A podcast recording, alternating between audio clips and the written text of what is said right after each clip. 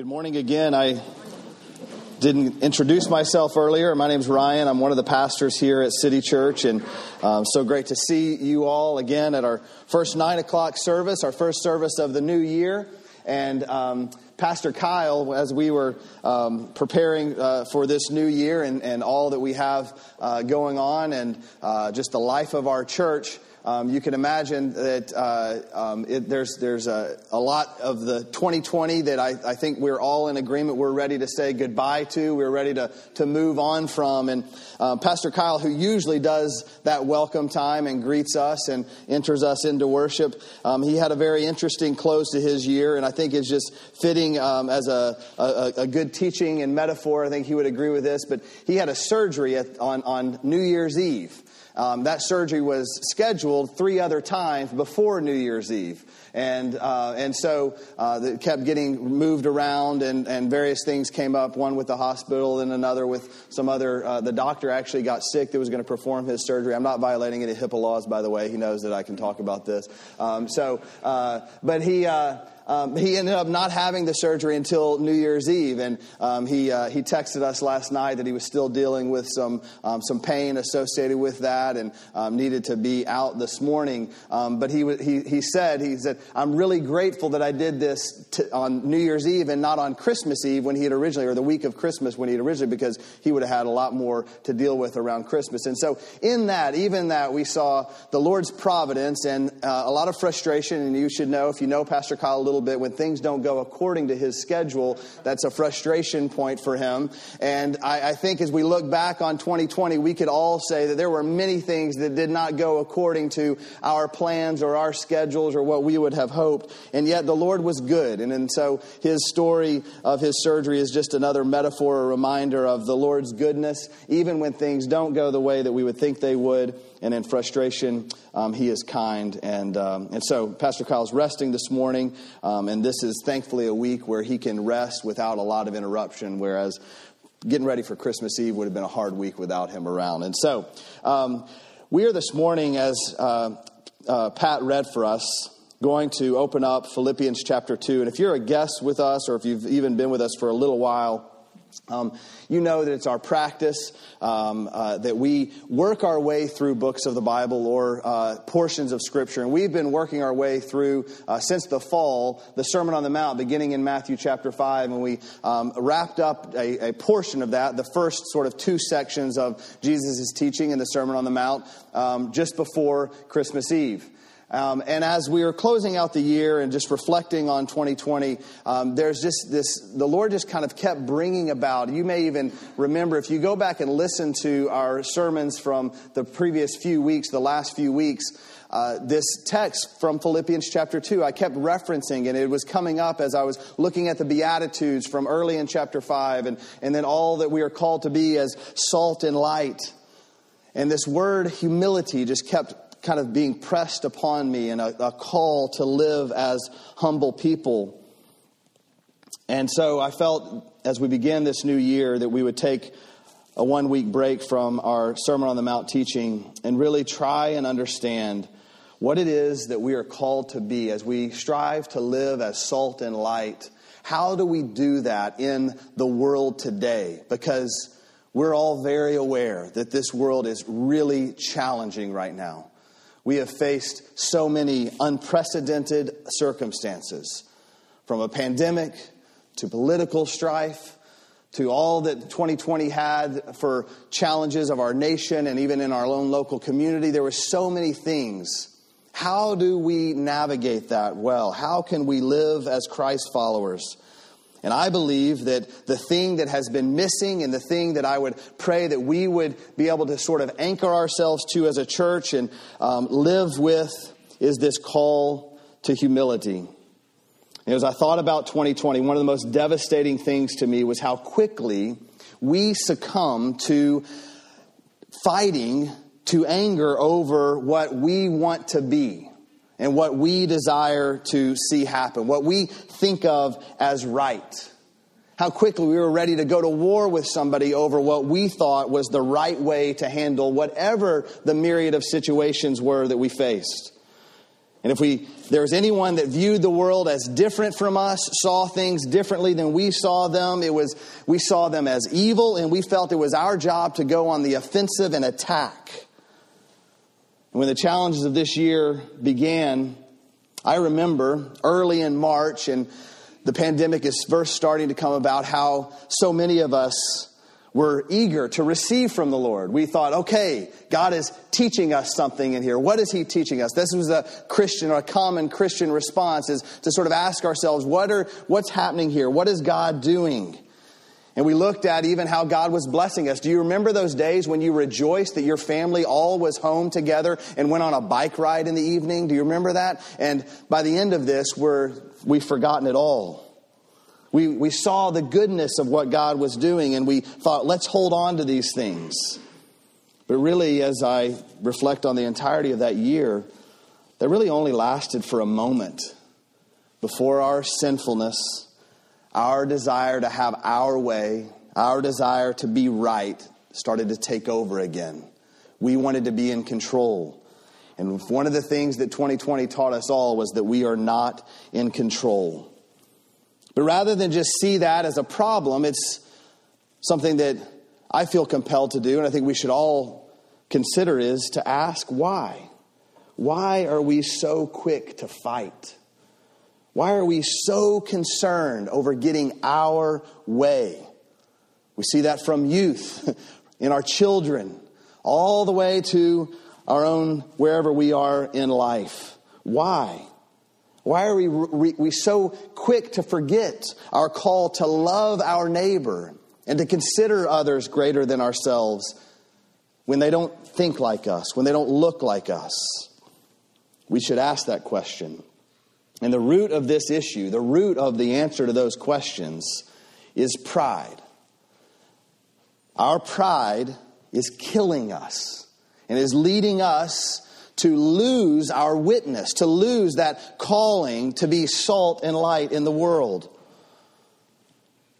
Now, 2020, I don't want to diminish in any sense of the word that it was challenging or painful or frustrating or there's so many things that were wrong about the year that we would say, Oh, I'm just so glad as we did. I don't know about you, my wife. I, I sort of teased her about this, and you may have heard this, but she never makes it to midnight at the end of the year. We, we always celebrate at, at a minimum with New York, and very often we find some other foreign nation to celebrate, you know, with Australia or somebody else. We're waking up at 9 a.m. Okay, the New Year's here. We've done our thing. Let's go to bed. That's how we operate usually in our home. But my wife was adamant. She was making it to midnight this year because she was going to officially celebrate the end of 2020. That's how bad things were. If you know my wife, she loves to sleep. She loves to go to bed early. So making it to midnight is, is, is a real stretch. But why were we so quick to do that? Why, why? Those things are real, and so we don't have to diminish that.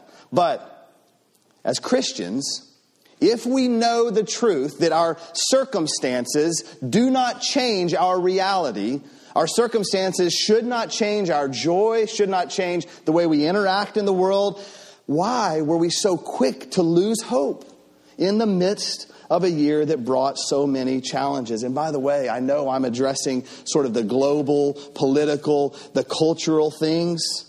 And you might be thinking to yourself as you think of those struggles of pandemics and masks and politics and all that, that you didn't really get bothered by that. Perhaps you were too consumed with what was going on in your own life. What, even those things. Why? Let's take it even narrower. Why, when we don't get invited to that party, do we get so hurt? Why, when the beautiful picture that you framed so perfectly and applied the exact filter that needed to be applied doesn't get the number of likes that you thought it would, do you get hurt? Why, when that boy or that girl doesn't notice you, do you get hurt? Why, when that promotion passes you over, do you get so hurt? Why, when your kid doesn't get what he believes or you believe for him or her they should get, you get hurt? When the grade that teacher gave your baby, he didn't earn it, that teacher gave it to him.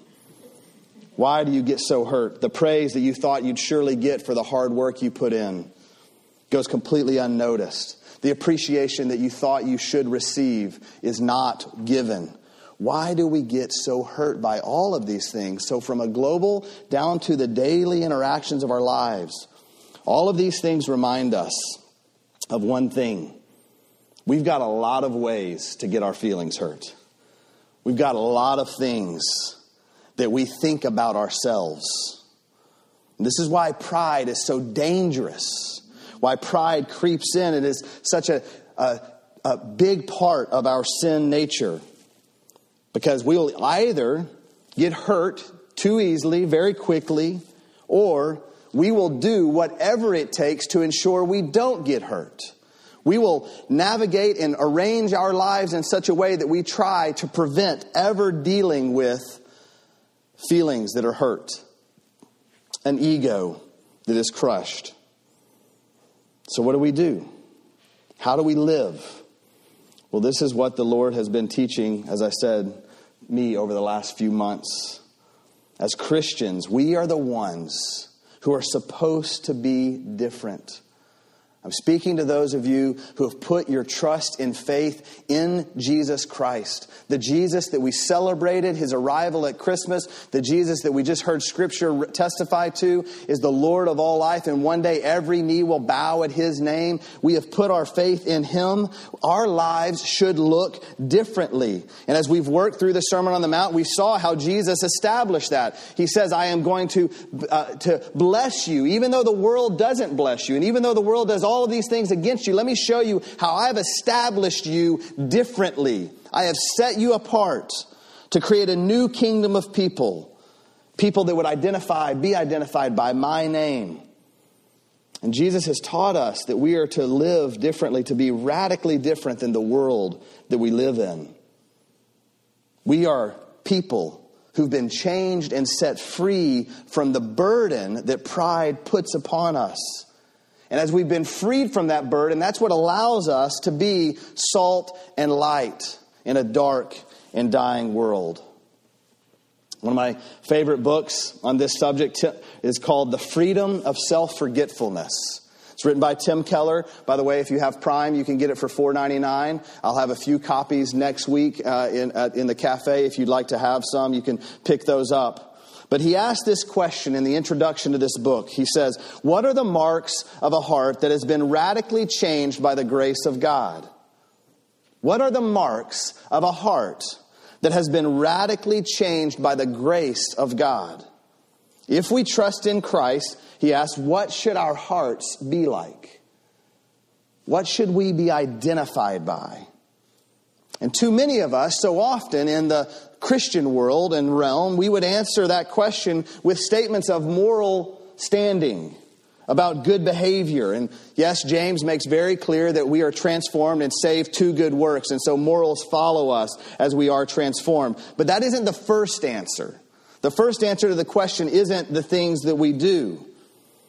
But so many of us have been led to believe that the gospel of Jesus Christ is a gospel that saves us to some sort of performance, to do certain things. We've once again found our way. Pride has crept in even to manipulate and t- take the gospel message and we make it about ourselves. In our culture, here in the Bible Belt of America, many of us were raised knowing that if we went to church, we'd be accepted. And if we didn't, we'd be looked down upon. We've been raised to think if we want our kids to be good and acceptable, which who doesn't want their children to be good and acceptable, then we don't really know how to do that. We've just sort of accepted that part. We're train wrecks on the parenting front. And so we'll just bring them to church and the pastor will show them how to be good and acceptable people. Worked for us. Our grandmas did that for us, so why won't we just keep doing that with our kids? Church people, we think, they're really nice. And so I don't really find friends out here in the world. So if I go to church, that's where I can find someone to be my friend because I am thinking of myself. I want to be accepted by someone. And I've heard that God won't reject us. God's a God of love. And so if I go to the church, then I know I'll find people that accept me. I'll try to do that. I'll try this out. Do you see how all of those statements that some of us and in some ways have crept in are sort of the culture of the church? Are all rooted in self protection, pride, finding our way. finding what we want. This is what it's meant too long to be a Christian here in this culture. But this isn't what Jesus saved us to. We have believed in Jesus. And if we believe, there's something different. Because Jesus didn't come to create moral people.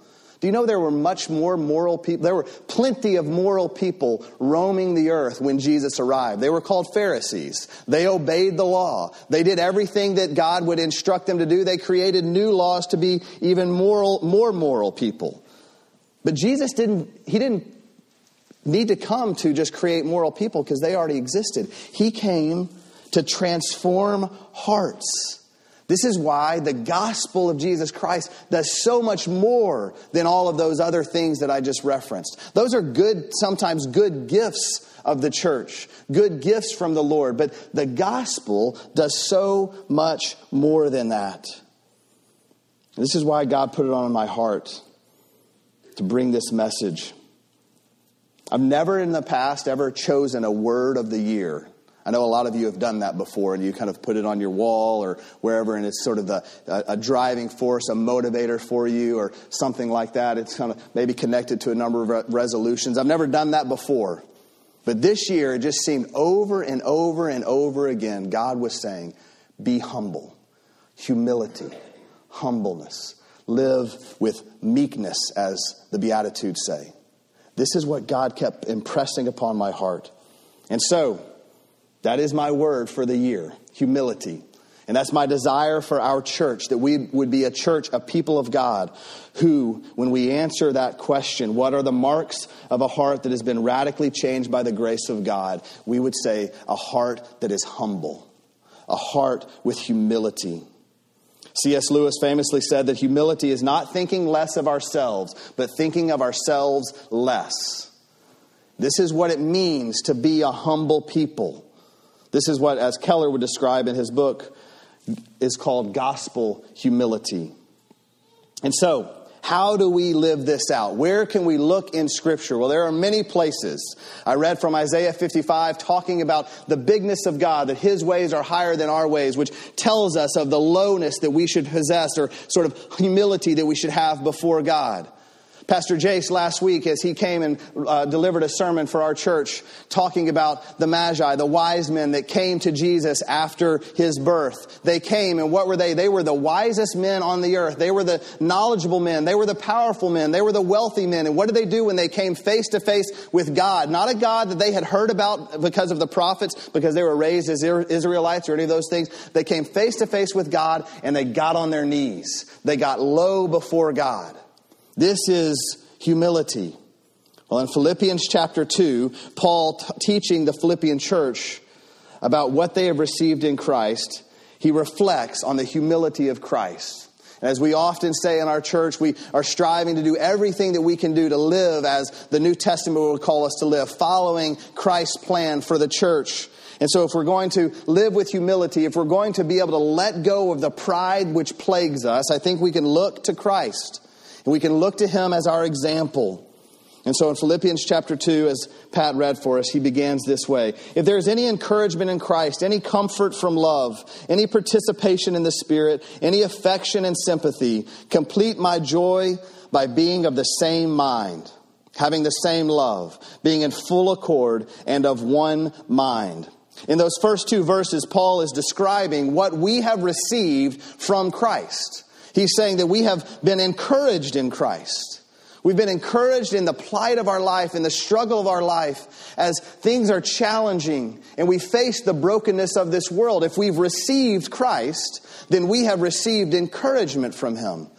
And we're encouraged in the fact that He is the author of all life, that all things are created for Him and by Him, through Him, and they ultimately, our lives are His. And so we can be encouraged. He says, continues, that we've been comforted from love. As we've received Christ, Christ's love towards us, for us, should be a comfort to us.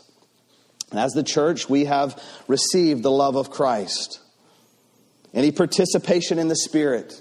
He says, I've sent, Jesus sent the Holy Spirit, sent Himself, His Spirit to dwell with us, to be a part of us, to have, to create union with Christ in such a way that we know what to do. We have His direction and His Spirit guiding us. We have His presence with us. This is the participation of the Spirit. We are living lives engaged with the Holy Spirit of God.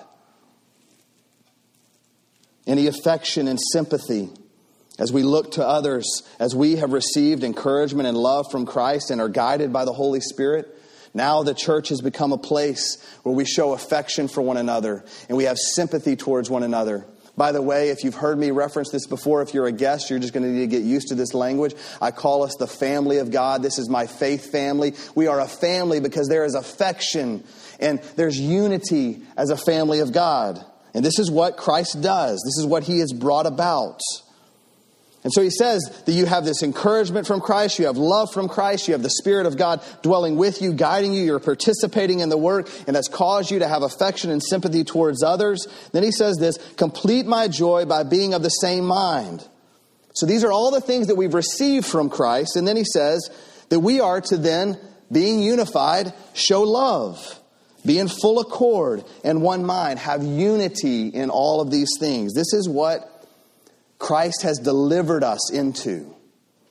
Do you notice in all of those things, yes, we have received from Christ, but everything, every word that he uses there to describe how we interact with one another, affection, sympathy, love, it's others focused.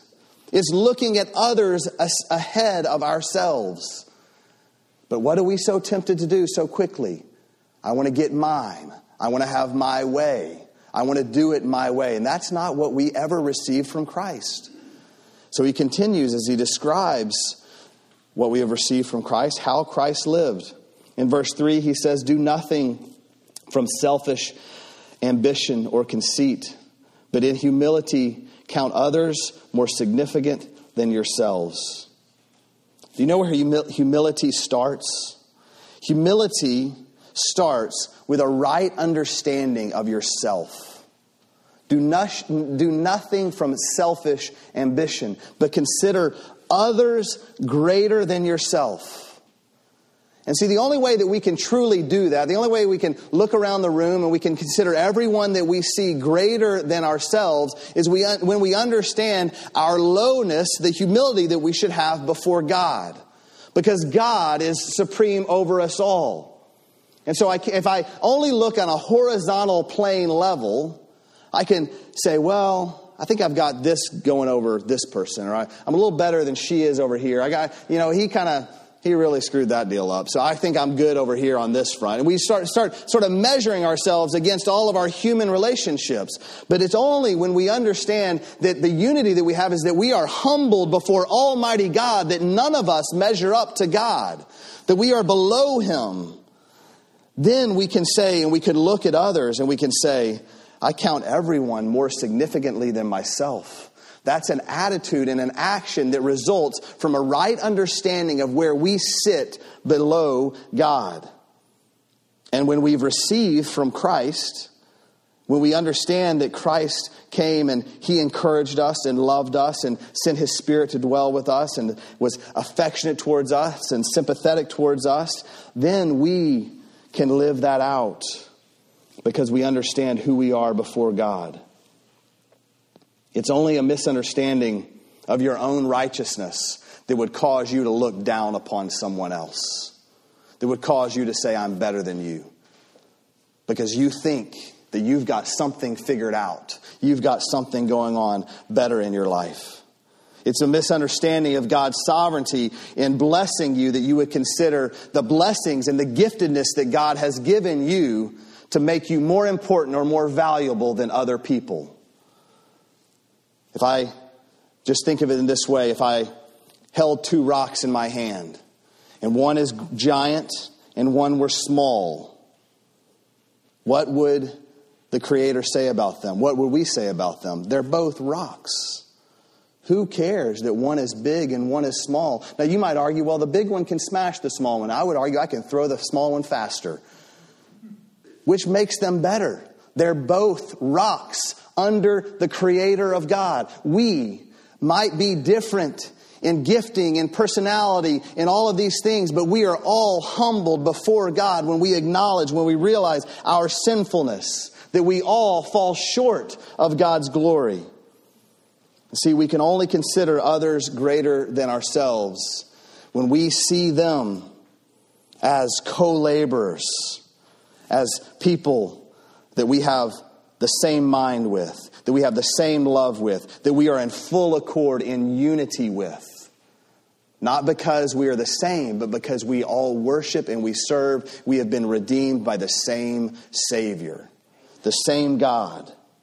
This is how humility begins, how it starts. Humility continues as we look to Christ. He says in verse 4 let each of you not only look to his own interests, but also the interests of others. And he comes back to this idea of what our mind should be like. Have this mind among yourselves, which is yours in Christ Jesus, who, who, though he was in the form of God, did not count equality with God a thing to be grasped, but emptied himself by taking on the form of a servant, being born in the likeness of men. And being found in human form, he humbled himself by becoming obedient to the point of death, even death on a cross. Let each of you not look to your own interests, but to the interests of others, having this mind among your, of, uh, excuse me, having this mind among yourselves, which is yours in Christ Jesus. The only way that we can look not to our own interests, but to the interests of others, is as if we have that mind of Christ as if we think and see people through the lens of Christ. Humility is the result First, of course, of right understanding of yourself and where you sit before God, it also is the result of looking through the lens of Christ. So often when I do marriage counseling, I sit and I talk with a couple and I explain to them that conflict is going to be a natural part of being married. I don't know if you've ever experienced that as married people before, but we have in our home. And so there's conflict that sometimes results in married life. Young people, you should just know that that's going to happen periodically in your life. You're going to have conflict with your spouse. And you may have seen that. Mom and dad sometimes argue with one another, and there's conflict. And so, the counsel that I talk about a lot often in those moments of conflict, there's a lot of things that we can do to resolve conflict and to help us in conflict. But what I say so often is this is my remedy. This is the only way that I have found it to be successful to love Laurel the way that I've been called to love her. Because my pride is big, folks. I am the chief among sinners, as Paul would say in this front. But I have to look at her and I see Jesus standing in front of her. And I look at my wife through the lens of Christ.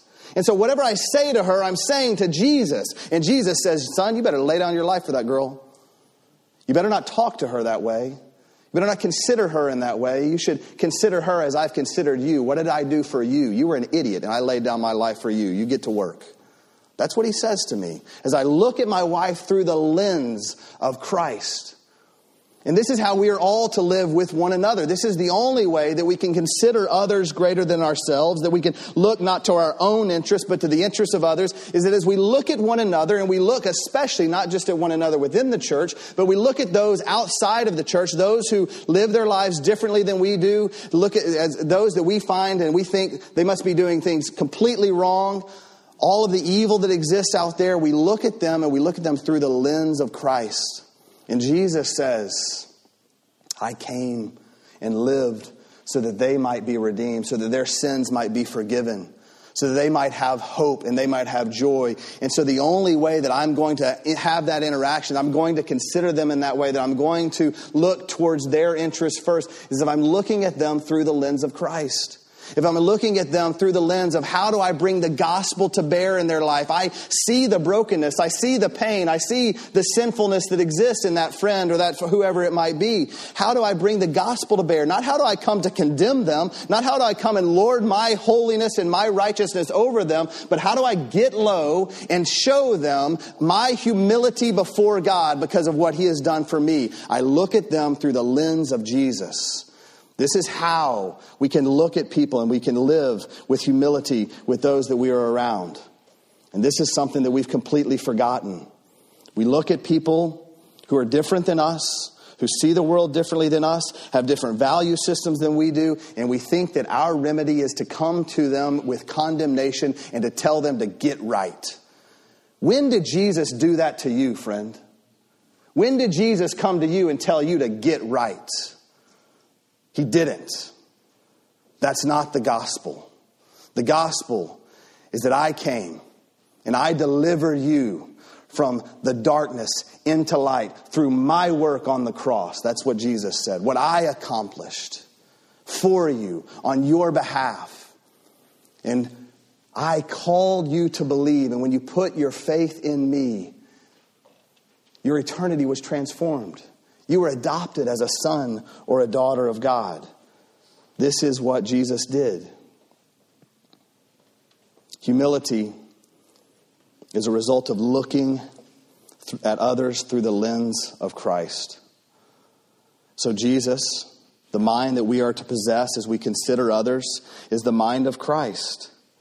Have this mind amongst yourselves, which is yours in Christ Jesus, who, though he was in the form of God, did not count equality with God a thing to be grasped, but emptied himself by taking on the form of a servant, being born in the likeness of men, and being born, found in human form, he humbled himself, becoming obedient to the point of death, even death on a cross.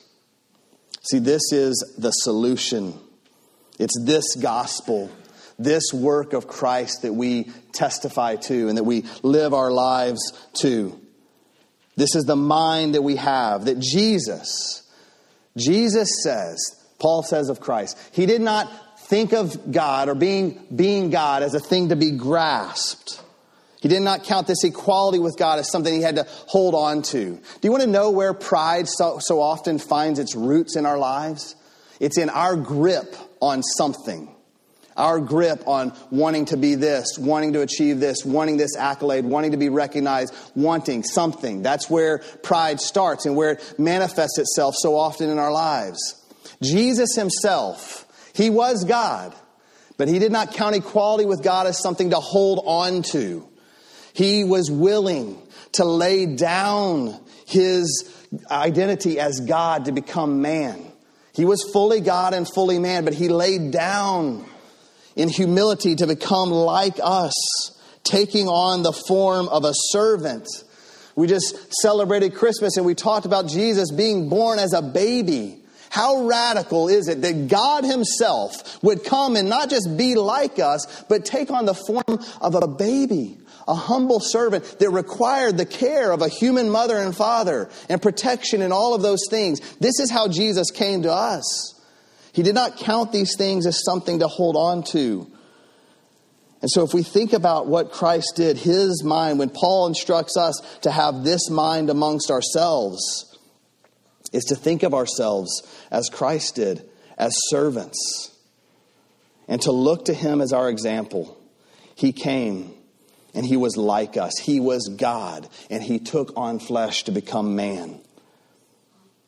And then he laid down his life for you and for me. If you don't know the hope of Christ, if everything I've talked about so far has made no sense to you as I talk about humility and getting low before God, let me tell you where it began in my life and where it has to begin in each of our lives is understanding what Jesus has done. His work on the cross. He laid down his life gave his life says that he was humbled, he was obedient to God the Father, obedient to God the Father to the point of death, even death on a cross. He knew he was God. He didn't have to convince himself that he was God. He didn't have to tell the world that he was God. His life told of that. And when he spoke of it, everyone looked around and called him a heretic. But that's not what he came for. He came to serve, to give his life, as it says, as a ransom for us. And so often, we try and live our entire lives trying to convince ourselves or convince others that we are acceptable. That's where pride begins. Accept me, love me. I'll do anything that I can to convince you of that. But Jesus didn't do that, and He freed us from the need to do that. Even though he was God, he laid down his life So, friend, you do not have to prove yourself right. You don't have to justify yourself. When you put your faith in Christ, in that finished work on the cross, you are justified by God Himself once and for all. And when you are justified through your faith in Christ, your eternity is secure. And now the circumstances of this life, we could have, I don't want it, but we could have 20 more 2020s. And our circumstances will not be changed because of Christ, because of what He has secured for us. When you put your faith in Christ and what He has done, you are justified. You are adopted as a son or a daughter of God. So we don't have to walk around and live this life trying to prove ourselves to the world. We can live considering others greater than ourselves. We can live looking to the interests of others over the interests of ourselves. We can do all of these things because I stand firmly and securely as a son of God through the work of Christ. This is what he has done for us. This is what he's delivered us into.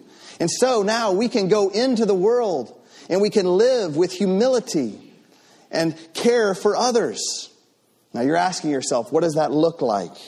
Ultimately, as I close, humility, what it finally does is it leads to the glory of God. Look at what it did as we just acknowledged with Christ. Therefore, in verse 9, God has highly exalted him and bestowed upon him the name that is above every name, so that the name of Jesus every knee should bow in heaven and on earth and under the earth, and every tongue confess that Jesus Christ is Lord to the glory of God the Father. Jesus in the Sermon on the Mount says that we are called to be salt and light. And that salt and light, we are called to that so that we might bring glory to God the Father. And as we live considering others greater than ourselves, as we live looking to the interests of others over ourselves, as we live with that humility, we're going to bring glory to God. Now, how do you do that? I want to just give you some practical steps. Consider others greater than yourself. Think of yourself less. Don't think less of yourself, but think of yourself less, as C.S. Lewis said. And that begins with Have you ever just been in a conversation with someone and you just thought, man, all they cared about was talking about me? Like I couldn't get anything about them in there. They just wanted to, to understand my life. They wanted to understand my story. They wanted to know my background. You know what happens in those conversations? Walls come down. People understand you sincerely care for them.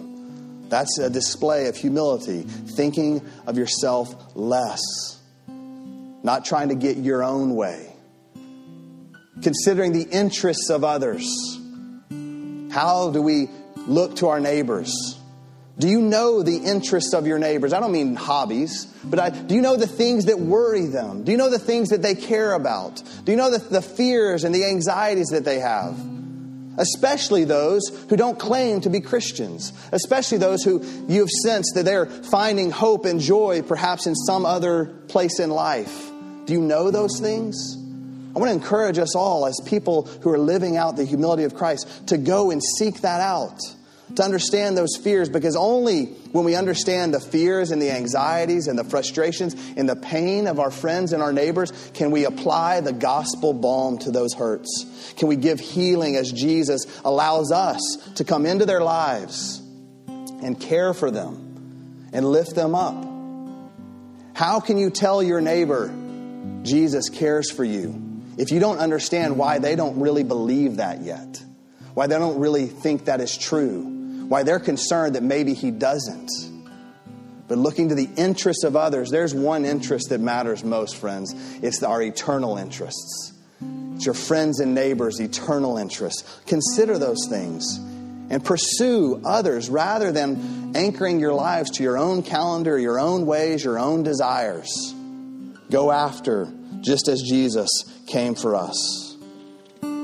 So, let us do that. Let us be a people, I pray, who live with the humility of Christ. If there's any encouragement in Christ, any comfort from love, any participation in the Spirit, any affection and sympathy, complete my joy by being of the same mind, having the same love, being in full accord and of one mind. Let City Church be of one mind, Lord a mind that is yours, a mind of humility. Holy Spirit, would you come and fill us? Would you equip us and help us to consider others greater than ourselves? For some of us, that means we first need to get low before you, God, and just remember or perhaps believe for the first time what you have done, what you accomplished, Lord Jesus, on the cross. Help us to believe. And from that belief, would you help us to consider others greater than ourselves, to look to the interests of others? And would you, as we live this out, this calling on our lives, Lord, help us to see you at work. We pray these things in Jesus' mighty name. Amen. As we close our time together, I want to just leave you with two announcements for the upcoming uh, couple of weeks. First of all, uh, our Disciple Now weekend, which, if you don't know what that is, that is a weekend uh, for students um, where we gather a lot of students from our community together and uh, just have a weekend of discipleship and encouragement and um, a lot of fun. And so we need some uh, host homes. They will stay in homes. Now, I know we are uh, very aware of the circumstances of our world right now, and so we are taking a lot of precautions to ensure that you welcoming those students into your home is something that will be safe um, and uh, uh, not uh, harm to you. We will uh, be testing all of our college leaders. There will be hand sanitizers and sprays and all sorts of stuff happening to ensure the safety of everyone involved in this weekend. But we have just seen the Lord move so powerfully through this weekend. And so we're believing and praying that Jesus is going to allow us to have this uh, this weekend. And so if you'd be willing to serve as a host home, um, we would really appreciate that And so you can come talk to Pastor Matt or myself after the service, and we can explain and kind of get together with you at some point to talk about what that involves.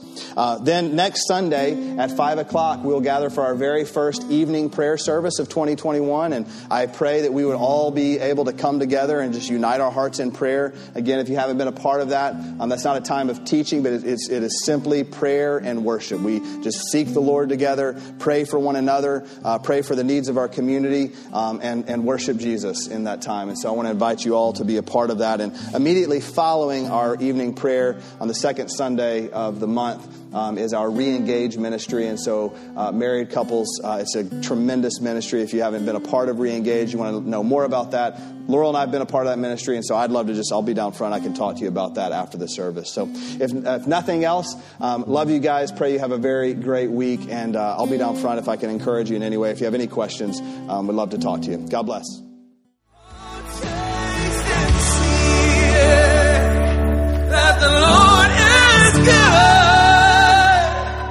Thanks for listening to the preaching of God's Word at City Church Melissa.